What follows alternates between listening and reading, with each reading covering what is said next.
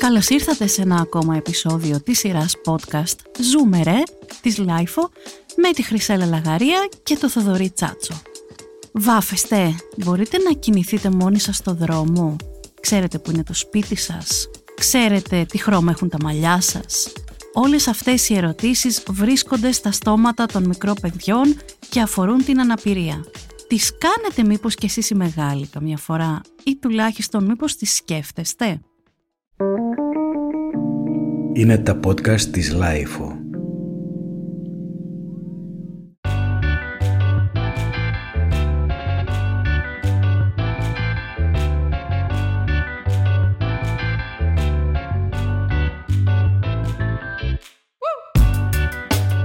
Θοδωρή, έχει τύχει ποτέ να συναναστραφείς με παιδιά; Έχει τύχει από τότε που έμπλεξα μαζί σας.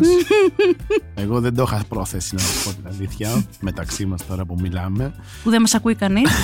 Ελπίζω μας ακούνε κάποιοι. Ε, ναι, αναστρέφομαι τα τελευταία χρόνια όλο και περισσότερο με παιδιά. Όλων των ηλικιών τα παιδιά. Όχι αυτό που λένε από 5 μέχρι 95 χρονών, όχι αυτό. Κανονικά παιδιά. Από 6-7 μέχρι 18. Δηλαδή τα παιδιά που είναι τριών δεν είναι κανονικά παιδιά. Ε, πάνε σχολείο, ε, πρέπει να το διευκρινίσω, έχεις δίκιο. Μάλιστα. Σήμερα θα συζητήσουμε ένα θέμα που έχει έτσι μια ιδιαίτερη προσέγγιση να το δει κανείς.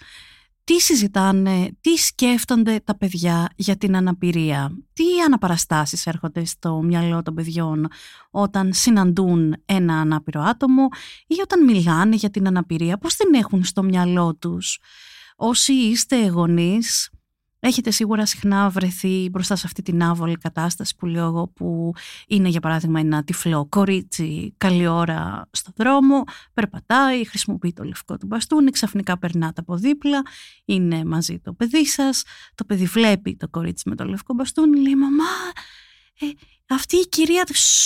Μην κοιτάς, μην μιλάς. Μην μιλάς, μην μιλά. Μα είναι, μα πώς... Συνήθως λοιπόν πηγαίνει κάπως έτσι.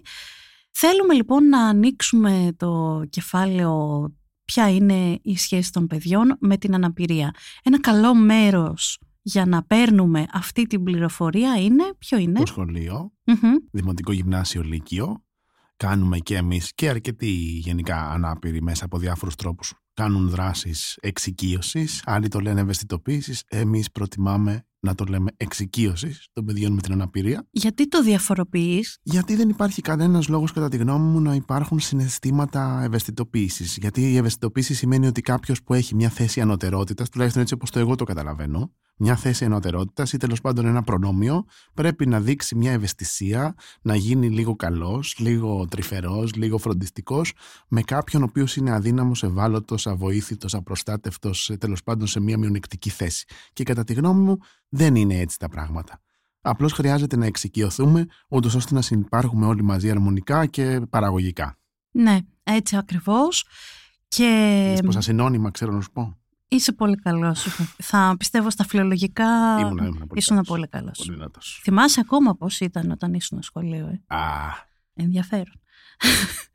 ε, και έχω άλλη μια ερώτηση να σου κάνω, Θοδωρή. Άρα λες ότι είναι καλό να, να πηγαίνουν, ας πούμε, ανάπηρα άτομα στα σχολεία; Λέω ότι είναι καλό. Όταν τα ίδια τα ανάπηρα άτομα έχουν αποδεχτεί την αναπηρία τους μπορούν να μιλήσουν για αυτήν με όρους ισοτιμίας και με όρους έτσι υγιούς συνύπαρξης ότι είναι πολύ καλό να πηγαίνουν στα σχολεία.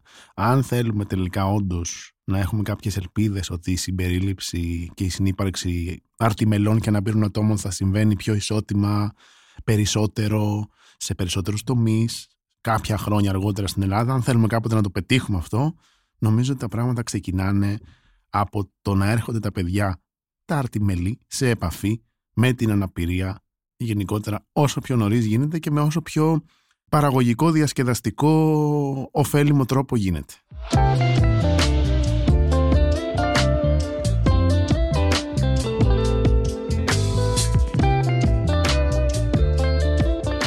Μιλήσαμε λοιπόν με τρεις γυναίκες οι οποίες ε, από τη θέση που βρίσκονται και βάσει έτσι, της γενικότερης δραστηριοποίησης τους στο να είναι η αναπηρία πιο ορατή πηγαίνουν και μιλάνε και κάνουν και δράσεις με παιδιά σε σχολεία.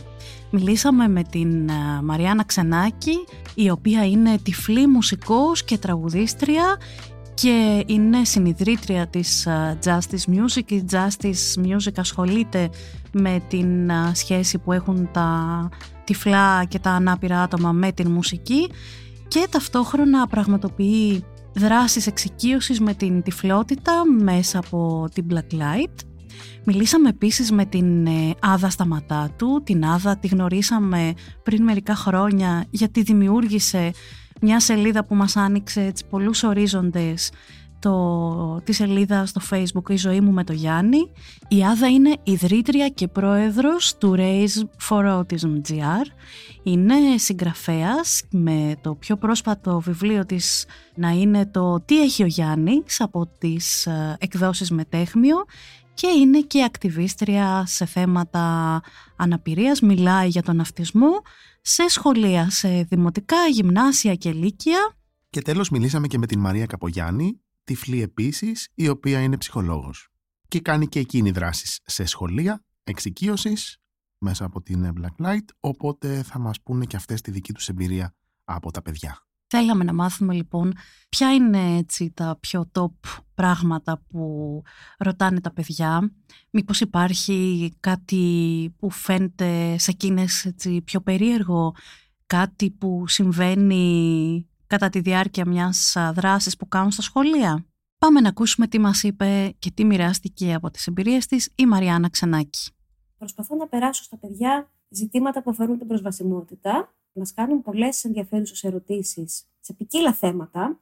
Οι περισσότερες έχουν να κάνουν με λειτουργικά πράγματα, ειδικά οι πιο μικρές ηλικίες ρωτάνε πολύ συχνά πώς ένας τυφλός κάνει μπάνιο, πώς ε, δίνεται, πώς κυκλοφορεί, πώς ξέρει που είναι το σπίτι του. Αυτά είναι αυτόρμητε ερωτήσεις που έρχονται αυτόματα στα παιδάκια και είναι πολύ όμορφο να εισπράττουμε και τον αυτορμητισμό αυτών. Και φυσικά να λύνουμε και απορίες.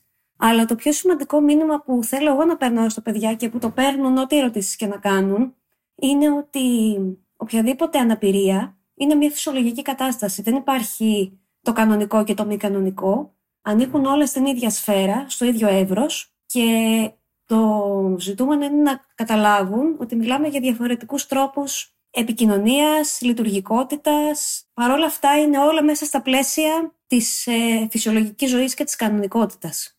Αυτό τα παιδιά το βλέπουν και το εισπράττουν και το καταλαβαίνουν όταν μας βλέπουν να είμαστε χαρούμενοι, να απαντάμε σε ερωτήσεις χωρίς να κομπιάζουμε, χωρίς να κομπλάρουμε, χωρίς να μας στεναχωρούν. Πολλές φορές οι δάσκαλοι προσπαθούν να τα ελέγξουν όλα αυτά, να κάνουν τα παιδιά να ακουστούν πιο ευγενικά, να φιλτράρουν κάπως τις ερωτήσεις από φόβο, να μην ακουστούν αγενεί τα παιδιά, να μην ακουστούν ορισμένα πράγματα κάπως ε, άκομψα. Αλλά αυτό που θέλουμε να πάρουν τα παιδιά είναι ακριβώς αυτό το μήνυμα. Και όταν μιλάμε και για πιο μεγάλες ηλικίες, γυμνάσιο λύκειο που υπάρχει και το φλερτ, που υπάρχει στη ζωή των παιδιών και μια πιο ολοκληρωμένη διάσταση και πιο πολύπλευρη, το μυαλό τους μπαίνει σε, αμέσως σε μια τροχιά που αρχίζει να συμπεριλαμβάνει και διαφορετικά πράγματα. Αρχίζει να συμπεριλαμβάνει και τους ανάπηρους μαθητές και τους ανάπηρους δασκάλους και τους ανάπηρους γονείς. Αυτό οι πιο μεγάλες ηλικίες το καταλαβαίνουν πιο καλά και το δέχονται και πιο καλά και μπορούν και να το επεξεργαστούν και καλύτερα. Διαφορετικά μάλλον, όχι καλύτερα. Αυτές οι διαφορές ότι όλοι οι τυφλοί δεν είναι ίδιοι ότι όλοι οι ανάπηροι δεν είναι ίδιοι, όπως δεν είναι και όλοι οι μη ανάπηροι ίδιοι. Αυτό σιγά σιγά σιγά, μέσα από το μοσαϊκό των ερωτήσεων και των δράσεων που κάνουμε, τα παιδιά το παίρνουν, το κρατάνε και μεγαλώνοντας το περνάνε και όχι σε επόμενες γενιές, είναι πολύ βαριά κουβέντα αυτή να την πω, να μιλάμε για τόσο μικρά παιδιά, αλλά σίγουρα το περνάνε στο περιβάλλον τους. Το περνάνε στην καθημερινότητά τους. Και αυτό είναι σημαντικό για μένα.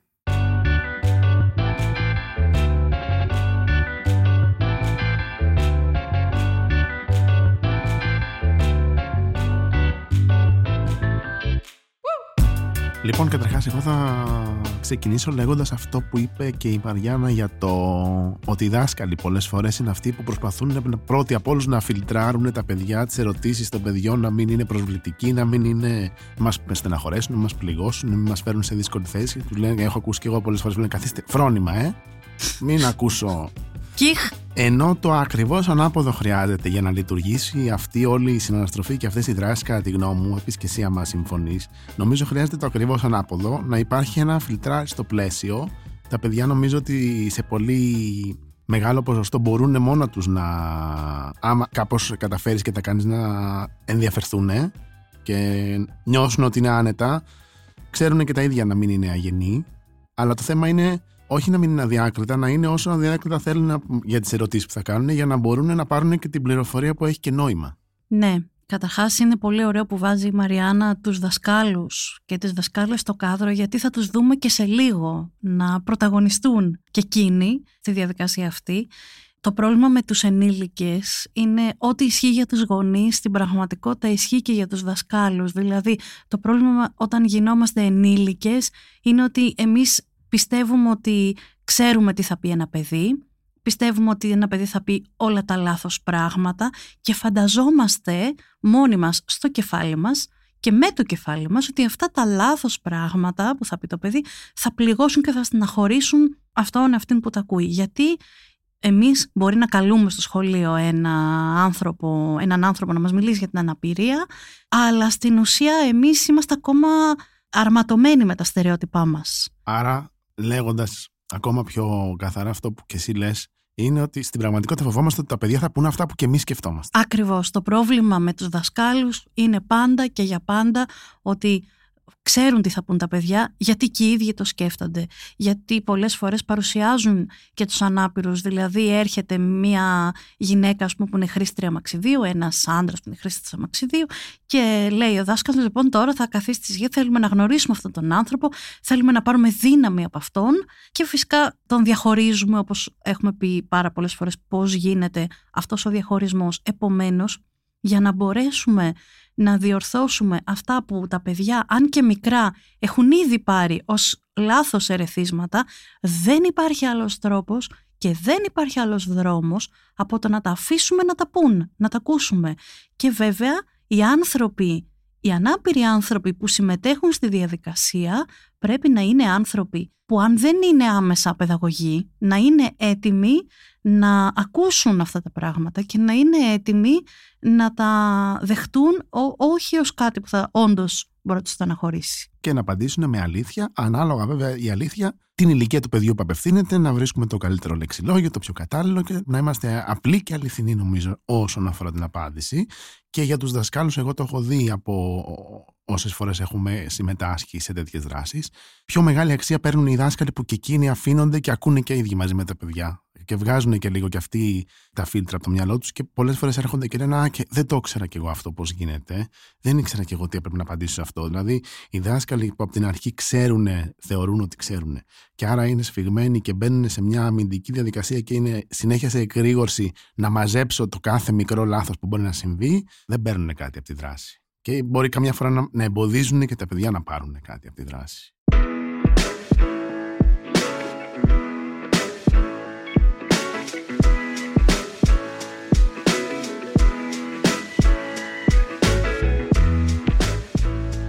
Ένα πολύ ωραίο στοιχείο που βάζει η Μαριάννα συνεισφέροντας με την εμπειρία της είναι το ποιος είναι τελικά ο τρόπος να πάρουν τα παιδιά το μήνυμα ότι ναι, δεν είσαι απλά ένας που έχετε εδώ και μου μιλάει και μπορεί αυτά που μου λέει να μην συμφωνούν με την πραγματικότητα.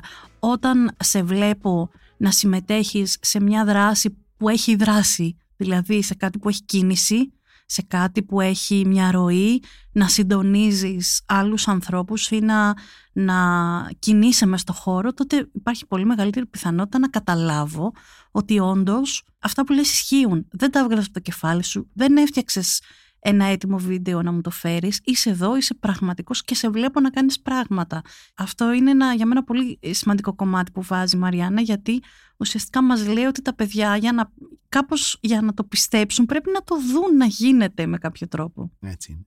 Ρωτήσαμε την Άδα στα του να μας βάλει και εκείνη μια πολύ ενδιαφέρουσα και πολύ ρεαλιστική παράμετρο για το τι συμβαίνει όταν οι δάσκαλοι και οι καθηγητές δεν έχουν πει τα σωστά πράγματα στα παιδιά, αλλά και τι συμβαίνει όταν τα παιδιά δεν έχουν μάθει τα πράγματα με τις σωστές τους λέξεις. Ας δούμε τι μας είπε.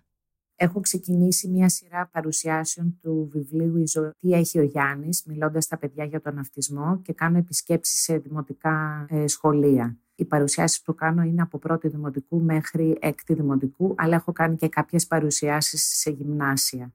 Η γενική μου εικόνα είναι ότι τα παιδιά στη λέξη αναπηρία έχουν την αίσθηση ότι είναι κάτι πάρα πολύ κακό. Η εντύπωσή τους γενικά είναι ότι ανάπηρος είναι μόνο ο άνθρωπος στο αμαξίδιο, ο ανήμπορος, κάτι πάρα πολύ στενάχωρο. Προσπαθώ να τους εξηγήσω την αναπηρία, προσπαθώ να τους ρωτάω αν ξέρουν διάφορες αναπηρίες να μου πούνε μιλάμε για την τυφλότητα, για διάφορα. Δεν ξέρουν καθόλου σωστή ορολογία, αυτό έχω καταλάβει, δηλαδή δεν ξέρουν να πούνε άτομα με αναπηρία, λένε οι μεγαλύτεροι κυρίως άτομα με ειδικές ανάγκες, τους εξηγώ τις διαφορές και τα λάθη, τους εξηγώ τη σπουδαιότητα να μιλάμε σωστά. Χρησιμοποιούν γενικά λάθος λέξεις, δηλαδή τους λέω τι χρησιμοποιεί ο άνθρωπος που έχει τυφλότητα, μου λένε μαγκούρα. Δεν ξέρουν τη λέξη λευκό μπαστούνι, εννοείται. Εννοείται ότι το μεγαλύτερο, συνέχεια το ακούω αυτό, 10 στα 10, ο άνθρωπος που δεν μπορεί να περπατήσει, λέω που κάθεται, μου λένε όλοι σε καροτσάκι. Τους εξηγώ ότι καροτσάκι είναι το καροτσάκι της λαϊκής ή το καροτσάκι που βάζουμε την κούκλα μας ή το μωρό για να πάμε βόλτα και ότι ο άνθρωπος κάθεται σε αμαξίδιο και τη σπουδαιότητα να μιλάμε σωστά. Το πιο συγκλονιστικό που έχω ακούσει είναι σε μια τάξη που μου είπανε μετά από σας κυρία θα κάνουμε επίσκεψη στο ΠΙΚΠΑ. Λέω πάρα πολύ ωραία και συνέχισαν κάποια παιδιά και μου είπανε δεν θα έρθουν όλοι. Λέω α γιατί; Και μου είπανε ε, γιατί μας είπαν οι δάσκαλοι ότι όποιος δεν θέλει και φοβάται να δει τους ανάπηρους να μην έρθει. Συγκλονίστηκα με αυτό. Συγκλονίστηκα το ότι υπάρχουν δάσκαλοι που λένε άμα φοβάστε τους ανάπηρους και δεν θέλετε να τους δείτε. Αυτό δείχνει όλη την κατάσταση και την οτροπία που επικρατεί στην χώρα αυτή. Προσπαθώ να τους ε, δείξω εικόνες από παρολυμπιονίκες. Τους δείχνω πόσο πιο ικανοί είναι από πολλούς από εμάς αυτοί οι άνθρωποι και προσπαθώ να αλλάξω γενικά την εικόνα ότι ο ανάπηρος είναι κακόμυρος. Ότι είναι ο επέτης έξω από την εκκλησία που ζητάει ελεημοσύνη. Γενικά αυτήν την εικόνα έχουν, ότι ο ανάπηρος είναι σε πάρα πολύ κακή κατάσταση, σε πάρα πολύ στενάχωρη κατάσταση και προσπαθώ να τους εξηγήσω ότι δεν είναι έτσι τα πράγματα και ότι πρέπει και εμείς να βοηθήσουμε. Και τα παιδιά είναι πάρα πολύ δεκτικά, μαθαίνουν τις λέξεις, μαθαίνουν τη σωστή ορολογία και είναι ανοιχτά. Απλά μου κάνει πάρα πάρα πολύ εντύπωση το ότι το 2023-2024 υπάρχουν δάσκαλοι και παιδαγωγοί που ενώ μιλάνε για διαφορετικότητα και θέλουν να πάω να τους κάνω παρουσίαση, μετά ακούω κάποια πράγματα τα οποία με αφήνουν άφωνοι. Σίγουρα η εντύπωση που έχω είναι ότι στα ιδιωτικά σχολεία γίνεται καλύτερη πληροφόρηση και πιο σωστή ενημέρωση όσον αφορά την αναπηρία. Στα δημόσια εξαρτάται πάντα από το δάσκαλο αλλά δεν υπάρχει πάρα πολύ καλή πληροφόρηση, ούτε το κέφι να κάνουν πληροφόρηση όσον αφορά την αναπηρία. Αυτό έχω καταλάβει. Με πάρα πάρα πολύ λίγες εξαιρέσεις, τύπου 10%. Τα παιδιά είναι πάρα πολύ ανοιχτά. Πάρα πολύ ανοιχτά και τα πλάθεις και τους εξηγείς θέλουν να ακούσουν, θέλουν να ακούσουν την αλήθεια. Και επειδή εγώ μιλάω με συνέστημα, ε, γιατί με ρωτάνε, η, η, πιο αγαπημένη τους ερώτηση είναι πόσο χρονών είναι ο Γιάννης τώρα και όταν τους λέω 26, μου λένε μα το βιβλίο είναι 4. Λέω ναι, μεσολάβησαν 22 χρόνια για να γράψω αυτό το βιβλίο και με ρωτάνε γιατί, γιατί; Λέω γιατί, γιατί λέω ήμουν πάρα πολύ στεναχωρημένη και δεν μπορούσα. Μου λένε και γιατί θέλατε να μάθετε για τον αυτισμό περισσότερα πράγματα; Λέω ναι, δεν ήξερα. Και τώρα λέω εσείς ξέρετε, λέω μπορείτε να με βοηθήσετε και λένε όλα ναι, ναι, ναι, να βοηθήσουμε.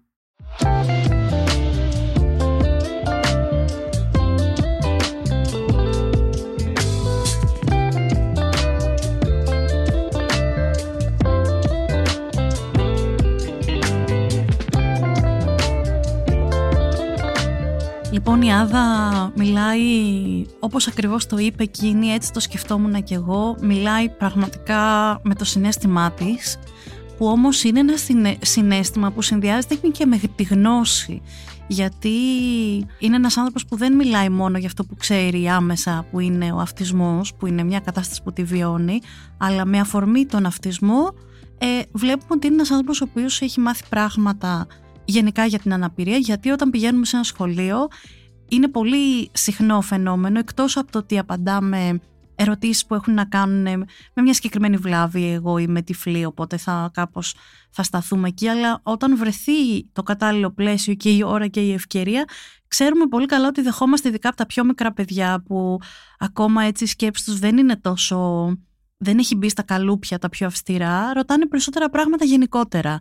Μπορεί να ρωτήσουν για έναν άνθρωπο που χρησιμοποιεί αμαξίδιο, μπορεί να ρωτήσουν συνδυαστικά, αν είναι κάποιος και είναι τυφλός και είναι και σε αμαξίδιο, τι θα κάνει; Δεν θα βγει από το σπίτι, δεν θα βγει.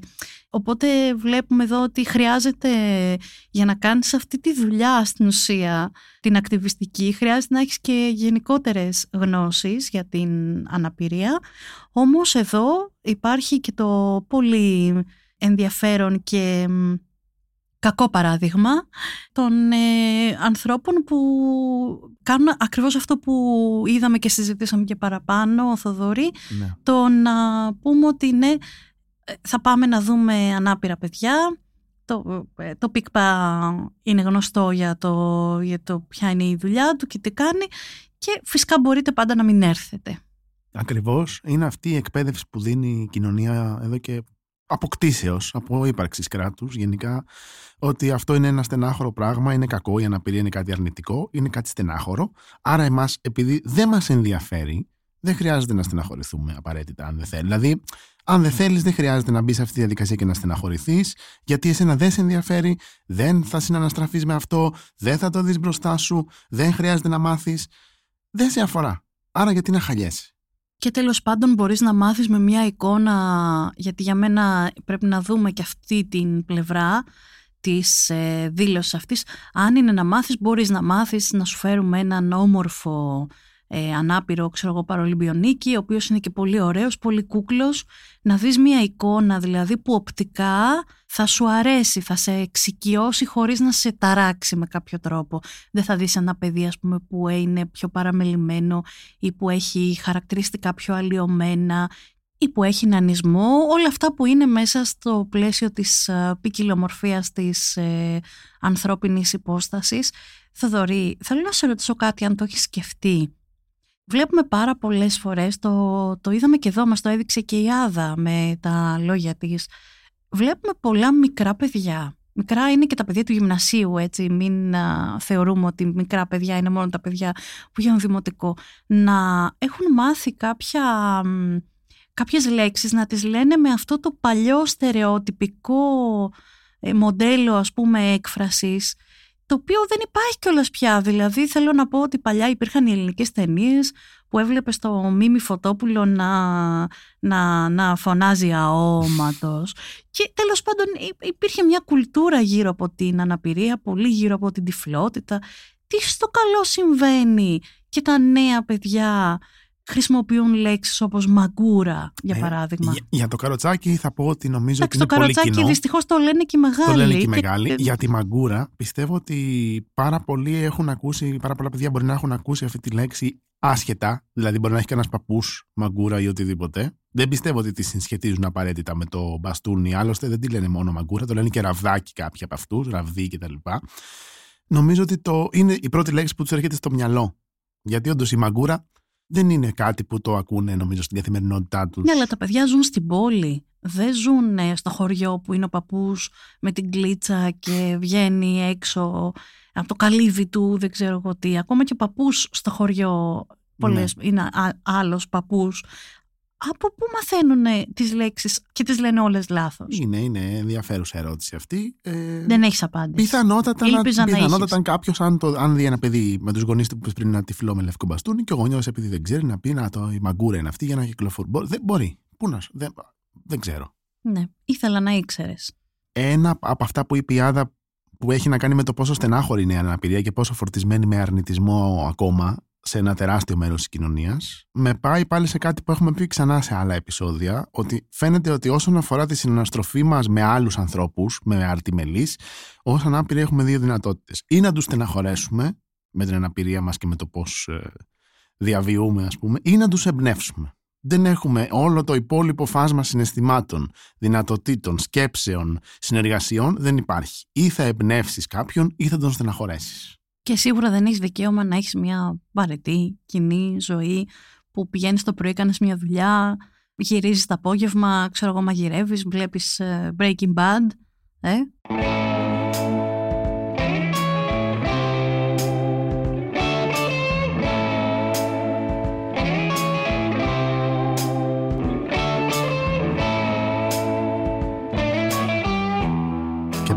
Saul. Και κυρίως. Better Call Saul. Κυρίως το Better Call ήξερα Saul. ότι θα το πεις αυτό. Ήταν πάσα στο φωτίο ανίδη.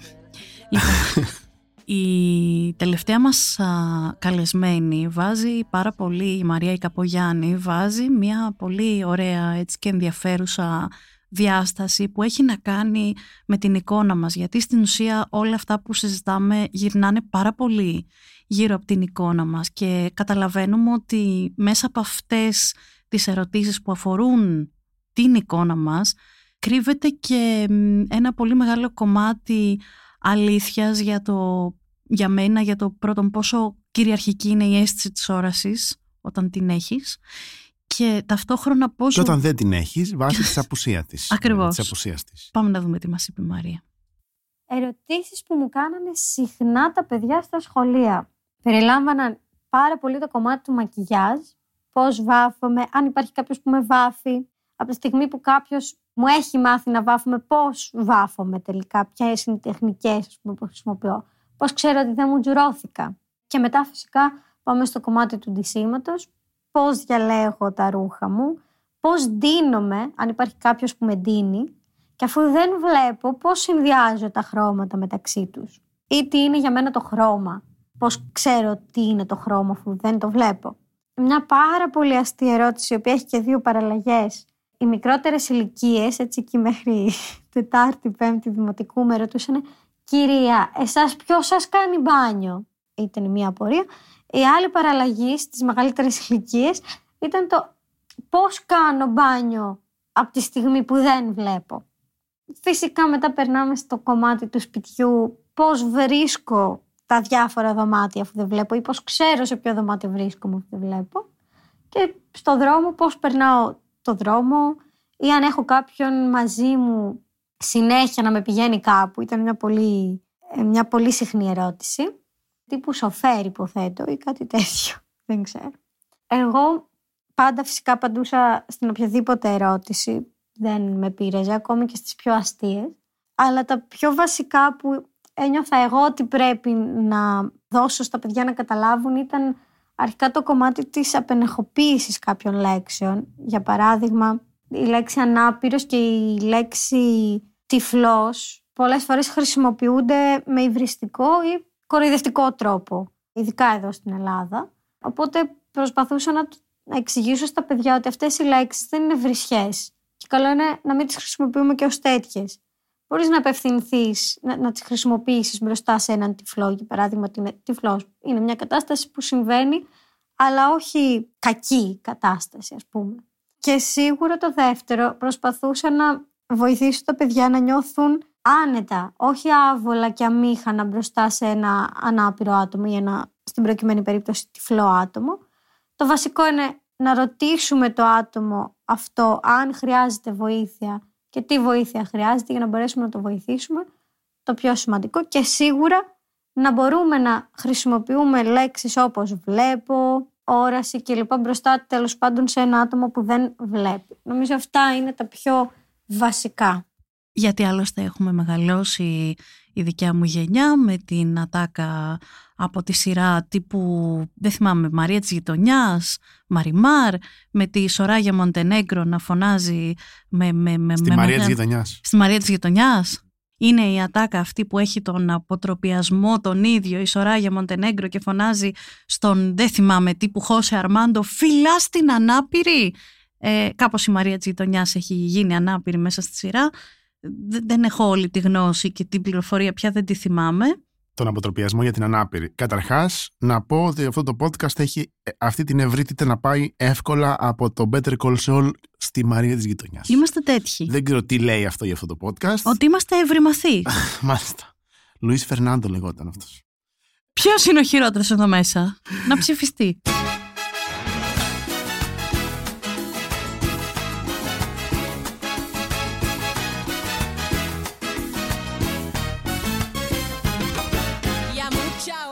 Πράγματι, οι λέξεις αυτές κάποτε πρέπει να καταφέρουμε να τις αποστιγματίσουμε, να τους αποφορτίσουμε τον αρνητισμό τους, ο τυφλός, ο ανάπηρος, ο... και άλλα στραβός και όλα αυτά που λένε. Δηλαδή, έχει περάσει να είναι κοροϊδευτικές, υβριστικές ή οτιδήποτε, αλλά ακόμα και αν δεν είναι κοροϊδευτικές ή υβριστικές, σίγουρα ακόμα και πολλά μέλη της αναπηρικής κοινότητας αισθάνονται αμήχανα με τη λέξη ανάπηρος, γιατί έχουμε και εμείς αποδεχτεί ότι αυτή η λέξη είναι αρνητική. Έχουμε πει άλλωστε ότι παλιότερα χρησιμοποιούνταν ως αρνητική και ειδικά οι πιο μεγάλοι άνθρωποι νιώθουν έτσι αυτή τη, τη δυσκολία. Εγώ θέλω να σε πάω σε κάτι άλλο. Η Μαρία έθεσε κάποια, παρέθεσε μάλλον πιο σωστά, γιατί η Μαρία της γειτονιάς, αλλά έχουμε και να ξέρουμε να μιλάμε. Ναι. Η Μαρία λοιπόν παρέθεσε κάποια, έτσι, κάποια ερωτήματα που δέχεται και εγώ θέλω να σε ρωτήσω, εσύ αυτές τις ερωτήσεις από μεγάλους τις έχεις δεχτεί ποτέ; Δηλαδή η Μαρία είπε ότι τη ρωτάνε παιδιά διάφορα πράγματα όπως πώς βάφεσαι. Εντάξει φαντάζομαι δεν σε έχουν ρωτήσει πώς βάφεσαι. Καταρχάς να κάνω μια προοικονομία ότι το πώς βάφεσαι θα το δούμε σε άλλο επεισόδιο κάποια στιγμή. Ναι, είναι, είναι προοικονομία αυτή. Εγώ όντως. μια φορά είχα βαφτεί μια που το πες, αλλά ήταν για μασκέ. Υποτίθεται ότι αυτοί που με βάψανε μου είπαν ότι θα. επειδή ήθελα να μοιάσω με τον Άλλη Κούπερ. Είμαι σίγουρος, χωρίς να το έχω δει, δεν τα καταφέρανε, αλλά αυτό είναι μια άλλη ιστορία. Ευτυχώς δεν το έχει δει και ο Άλλης. Μ, Σίγουρα.